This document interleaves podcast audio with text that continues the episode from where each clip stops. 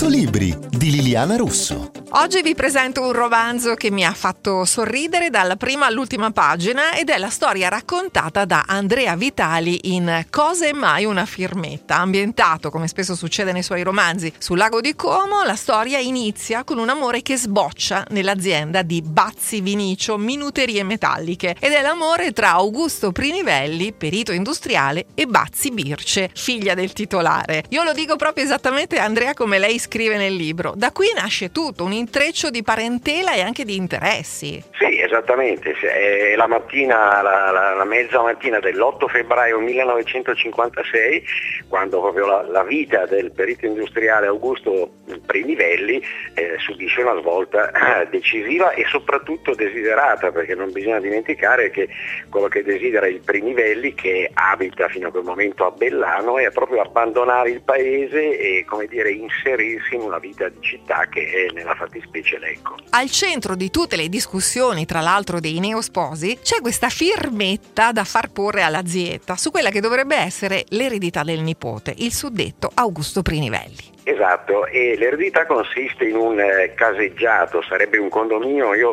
preferisco chiamarlo eh, caseggiato, un caseggiato eh, abbastanza fatiscente, anzi direi molto eh, fatiscente, malmesso con le pareti eh, erose dall'umidità, la scala interna con gli scalini sbeccati, i fili della corrente elettrica esposti all'esterno, un sacco diciamo, di, di, brutture eh, che fanno pensare soprattutto a Bazzi Birce, alla figlia, che eh, sarebbe veramente il caso insomma, di eh, ottenere anzitempo la proprietà di questo caseggiato al fine di raderlo al suolo e costruire qualcosa che renda molto di più. Però ci vuole, come diceva lei, la firmetta, la firmetta. della via Tripolina. Esatto.